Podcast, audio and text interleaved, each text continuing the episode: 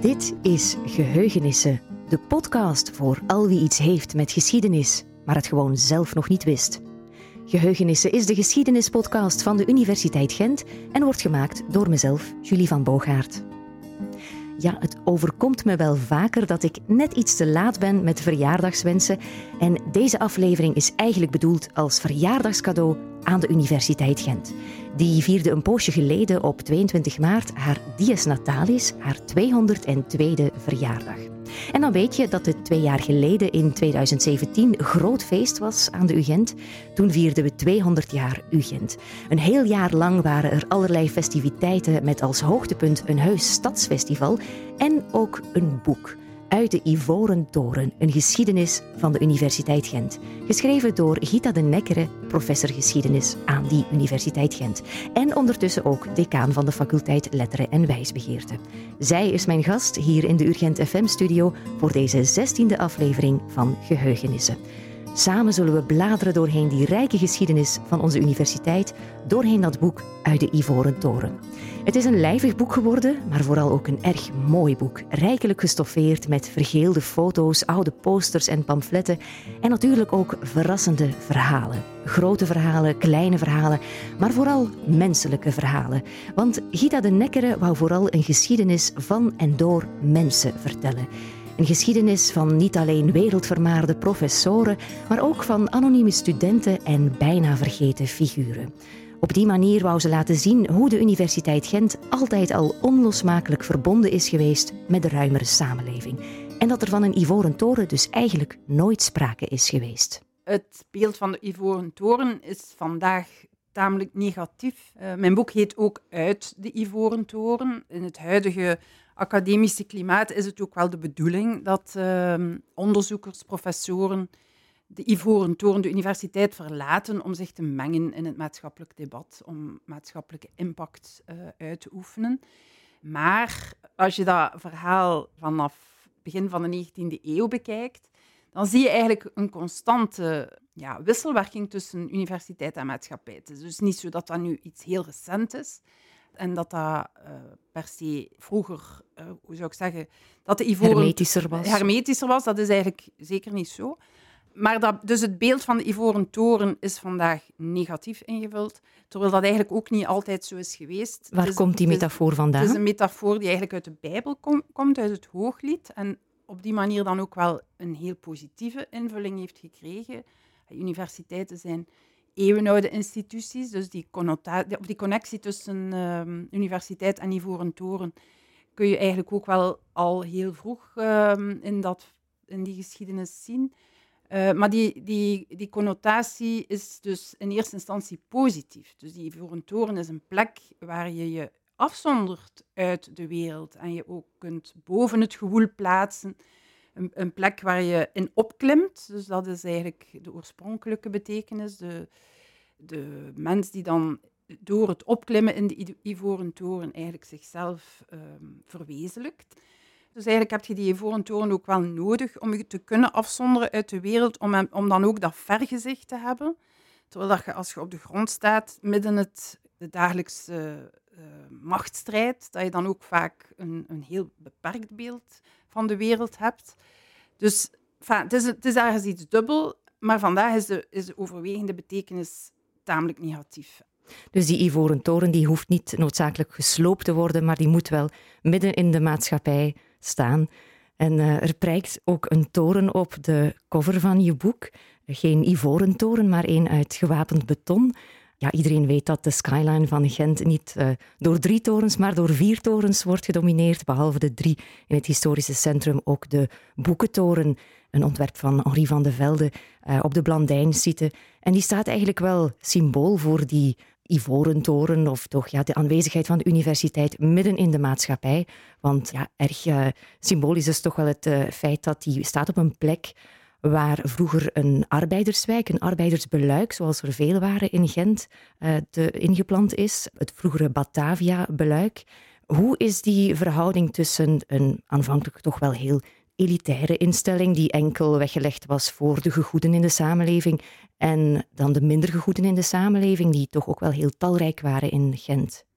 Ja, wel. Dus het Batavia-verhaal wil ik toch wel eerst eventjes vertellen. Dus de Boekentoren is niet in de plaats gekomen van Batavia. Batavia is eigenlijk al vroeger in de geschiedenis van de universiteit uh, tegen de vlakte gegaan, gesloopt voor de universiteit, maar dan voor het Instituut van de Wetenschappen, het grote complex dat we nu nog altijd kennen als Plateau Rosier. Dus dat was in uh, eind ja, de jaren, nee, uh, de jaren 1880, was dat eigenlijk um, het, het gebouw dat de universiteit op de, ja, de goedkope grond van het Batavia-beluik, uh, een berucht beluik in de stad, uh, heeft, uh, heeft neergeplant. En iets gelijkaardigs is aan de overkant van de straat gebeurd in de jaren 30 van de 20e eeuw dan, met de boekentoren van Henri van de Velde, waar, waarvoor dus de vrezenbeluik beluik is, is moeten wijken. Dus inderdaad, um, de toren van beton is daar in de plaats gekomen van een arbeidersbuurt, zonder dat die arbeiders in die tijd zeker uh, toegang hadden tot het uh, bastion van kennis en wijsheid uh, dat, dat de bibliotheek, dat de boekentoren dan, dan was. Maar dus toch hebben die twee werelden elkaar steeds weer gevonden, hebben ze elkaar de hand gereikt. Wel, die, die boekentoren is bijvoorbeeld ook als uithangbord van de universiteit natuurlijk een, um, een, een een promotiemiddel geweest in de tijd dat de universiteit de deuren opende voor, um, voor minder begoede publiek uh, van, ja, van, uh, van arbeiders. Dus de periode van de democratisering van de universiteit vanaf pakweg de jaren 50 uh, eh, in de 20e eeuw is er een zeer bewuste um, ja, opening gekomen. Wilde men dus inderdaad andere groepen dan de burgerlijke elites naar de universiteit uh, brengen. Door onder andere studiebeurzen, allerlei sociale initiatieven die heel uitdrukkelijk bedoeld waren om de, de kennis en de uh, cultuur ook te verspreiden bij een bredere bevolkingsgroep. Dus de universiteit is gaandeweg toegankelijker geworden voor mensen uit andere socio-economische milieus dan echt die bovenlaag. Maar het is toch ook erg lang een mannenbastion gebleven. Hoe zijn die muren gesloopt? De eerste vrouwelijke student is in Gent gearriveerd in 1882. Dat was Sidonie Verhelst in de wetenschappen. Het was niet zo dat er een toegangsverbod was of dat er enige ja, wettelijke hindernis was voor, voor, voor vrouwen, voor, voor meisjes om uh, te studeren. Maar door het feit dat het middelbaar onderwijs, het secundair onderwijs, um, eigenlijk niet uitgebouwd was voor vrouwelijke studenten, konden zij, hadden zij het niet, het toegangsticket in de vorm van een diploma secundair onderwijs humaniora, om toegang uh, te krijgen tot de universiteit. Natuurlijk veroorzaakte de komst van de meisjesstudenten heel wat uh, ja, commotie op de, op de collegebanken. Um, zo. Waar was men dan bezorgd over? Wel, men, men, was natuurlijk bezorgd voor zedenverwildering en um, allerlei uh, verderfelijke zaken die, uh, die dan met, ja, met vrouwen en, en seksualiteit ver, verband hielden. Ik las ook in jouw boek dat de vrouwen vooraan in het auditorium plaats moesten nemen. Precies, dat was ook dus om hen heel duidelijk af te zonderen van, van de mannen, dat de mannen daar ook, of de jongens daar, daar ook hun ja, hormonen, laten we zeggen, dat die niet te veel op hol sloegen.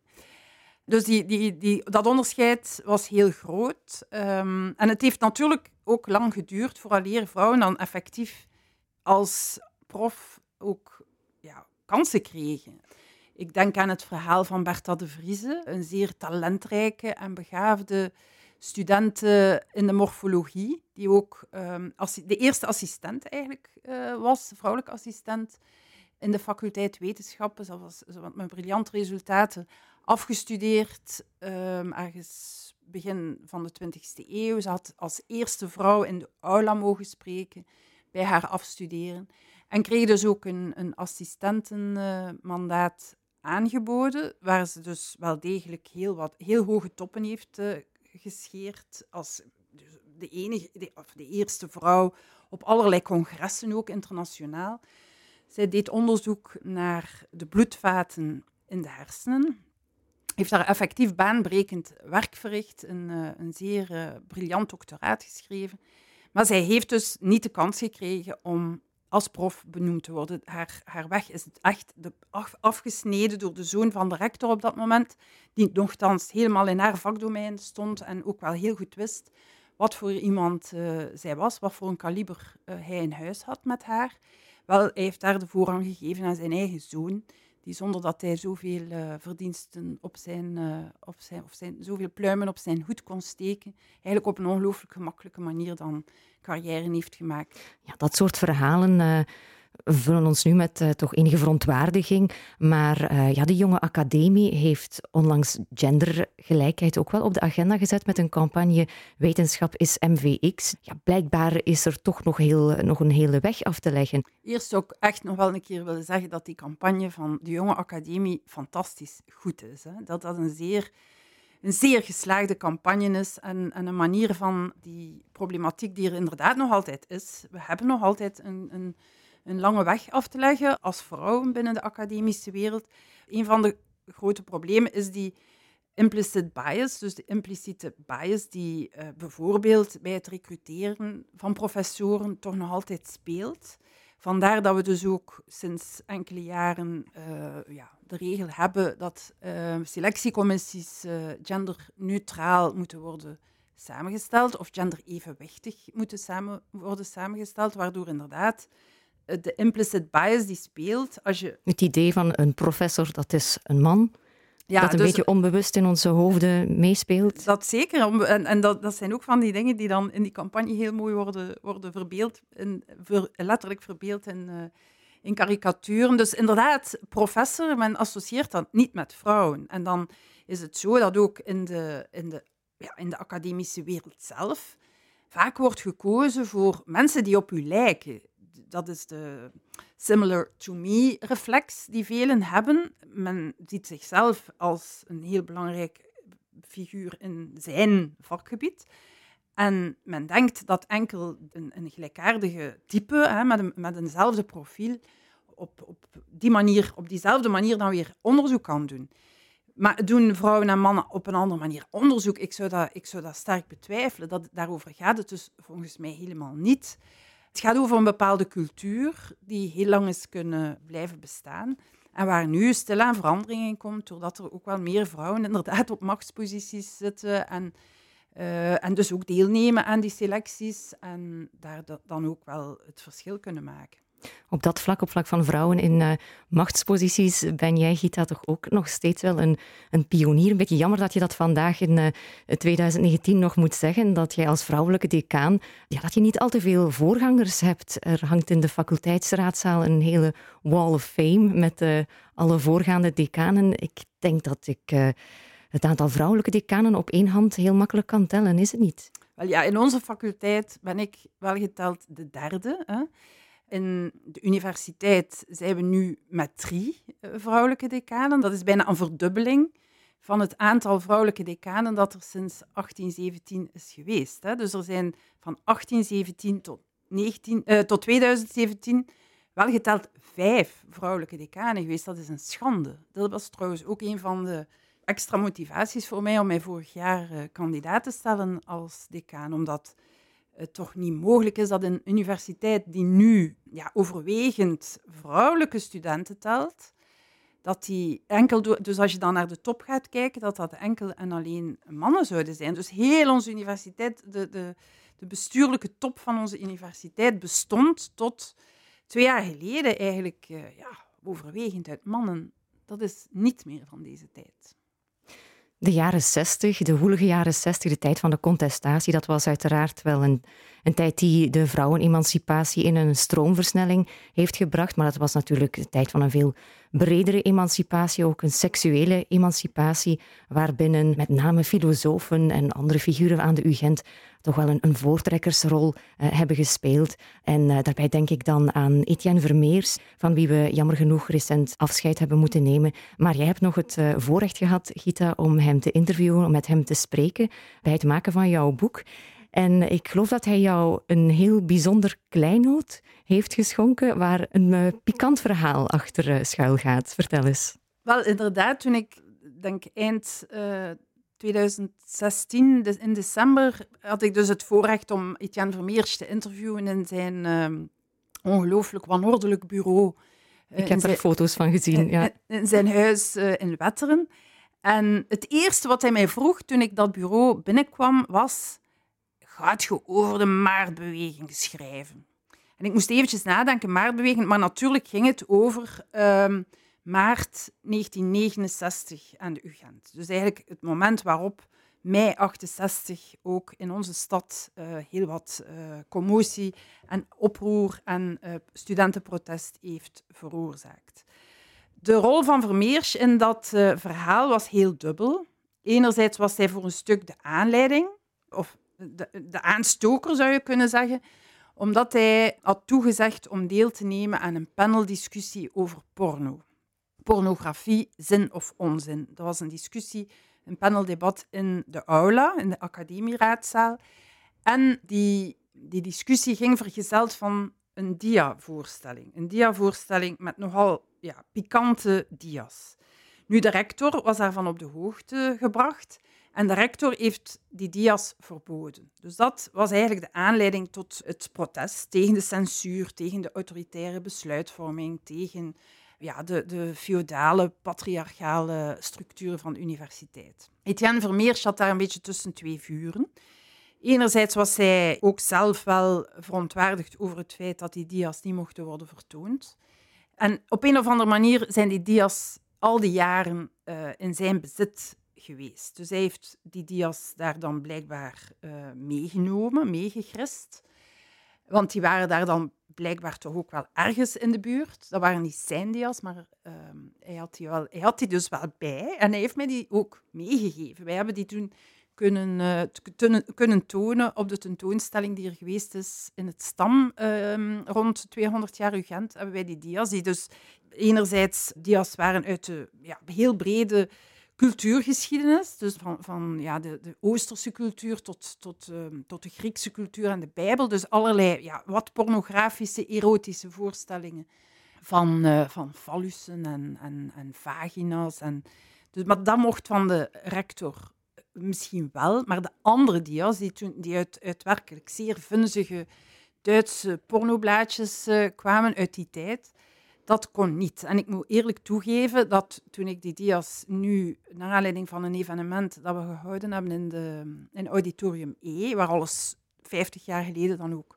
plaatsvond, uh, ik heb even overwogen om die dia's daar te tonen, maar inderdaad, die zijn nu ook uh, nog ergens moeilijk om uh, zomaar te tonen aan een, aan een nietsvermoedend publiek.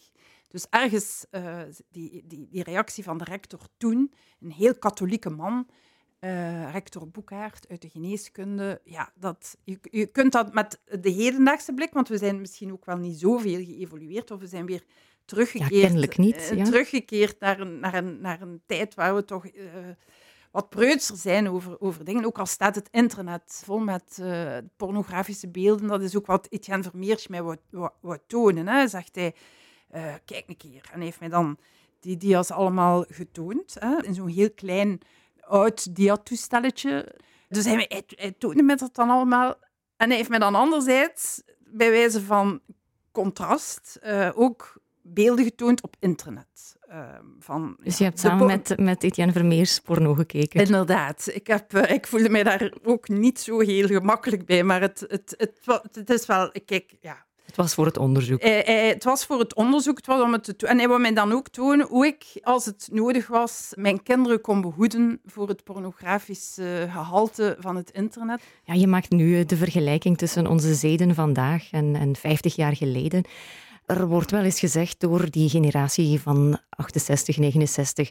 Toen, ja, toen waren de studenten nog geëngageerd, maatschappelijk geëngageerd, stonden ze nog op de barricades en nu zijn het allemaal passieve, verwende millennials.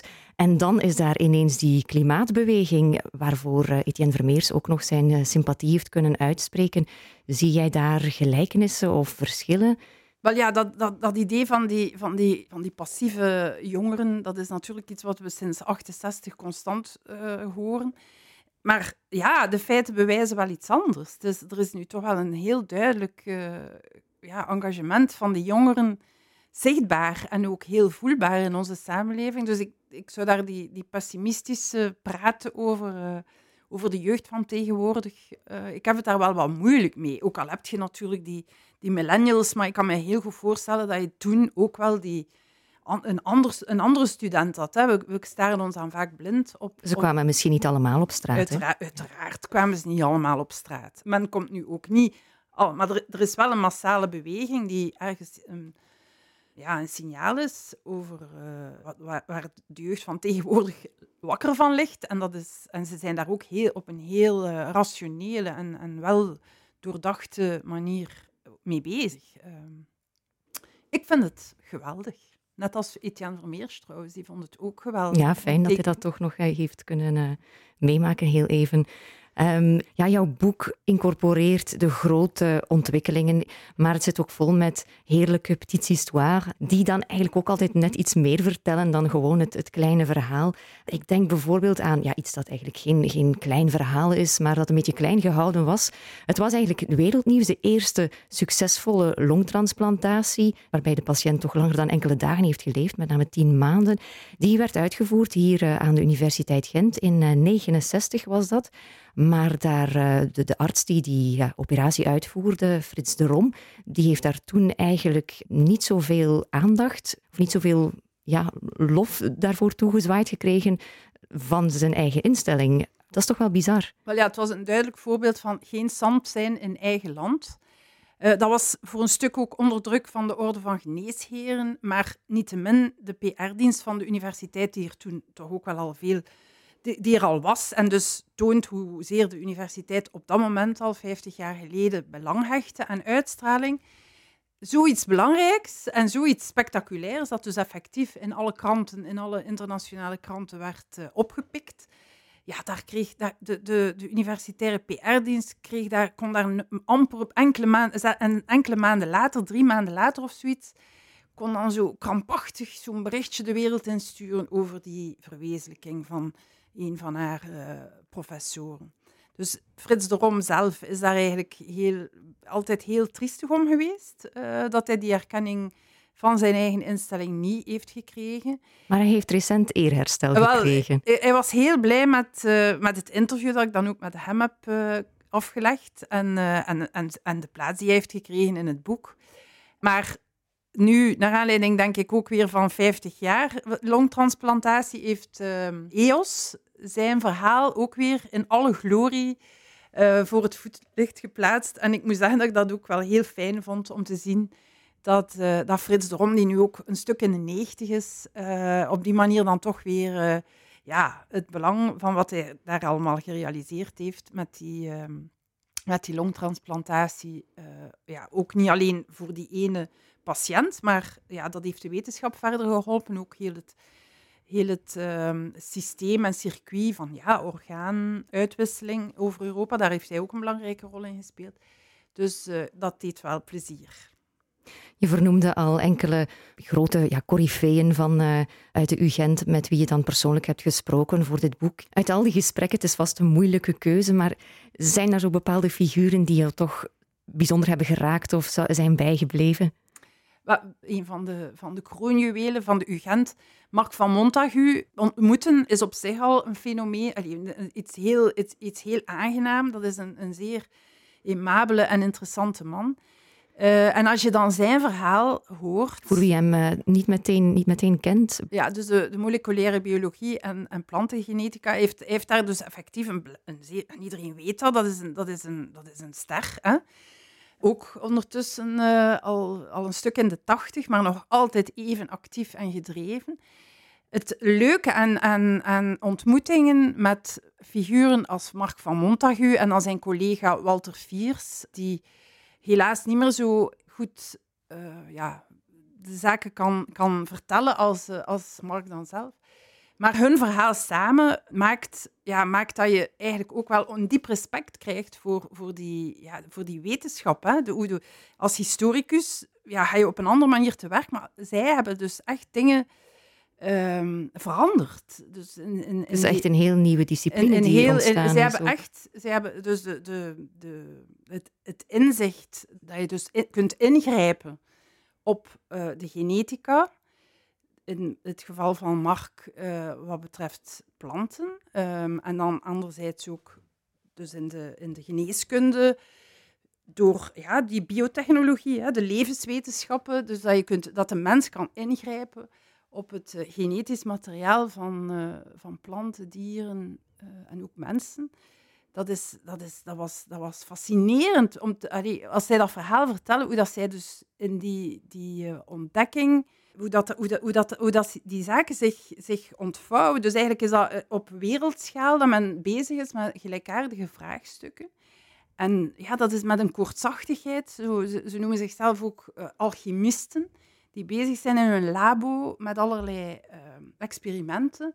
En dan effectief tot die ontdekking komen. Dus de manier waarop dat, dat, dat aan mij verteld is, en ja, ik die dat dan zonder al die wetenschappelijke achtergrond ik moet vertalen naar, in mijn boek, en om dat dus ook begrijpelijk te maken voor mijn lezers, um, ja, dat maakt dat je dus ook wel de verbinding kunt zien tussen, uh, tussen historisch werk en, en, uh, en dan die life sciences, die, die biotechnologie. Ik ben ervan overtuigd dat wetenschapsgeschiedenis op een manier um, beoefend als een van, ook een van de grote coryfeeën van onze universiteit, George Sarton, in de jaren, ook begin van de 20e eeuw, heeft dus in Amerika, in Harvard, die wetenschapsgeschiedenis op de kaart gezet en die pleiten ook voor een menselijke geschiedenis. Dus dat, dat, dat ja, de wetenschap uit de ivoren toren wordt gehaald in de zin van dat we dus communiceren op, over wetenschap op een manier dat iedereen dat kan begrijpen. Dat je dat dus ook op school op een heel toegankelijke manier kunt uitleggen wat uh, wetenschap betekent. En het probleem is dat ja, naarmate de wetenschap specialiseert, dat de afstand van wetenschap en dan publiek altijd maar groter wordt. En dat heel moeilijk wordt om daar, om daar die bruggen te bouwen. Maar mijn, nu ook door dat boek te schrijven, mijn overtuiging is ook dat je als je het menselijk verhaal daarin kunt steken, dat, dat het dan toch wel ook, zelfs over, als het over de moeilijkste dingen gaat, zoals bacteriofagen en, en aller, allerlei rare woorden, dat je toch kunt duidelijk maken wat uh, de betekenis is geweest, of nog altijd is, van uh, van wetenschappers. En zo zijn we weer bij die ivoren toren aanbeland en is de cirkel rond van ons gesprek. Um, nog even uh, om af te ronden, het, uh, toen je boek uitkwam ter gelegenheid van die 200ste verjaardag van de Universiteit Gent, dan was een van de slogans, of de slogan, een geschiedenis vol toekomst. Hoe kijk jij zelf die toekomst tegemoet?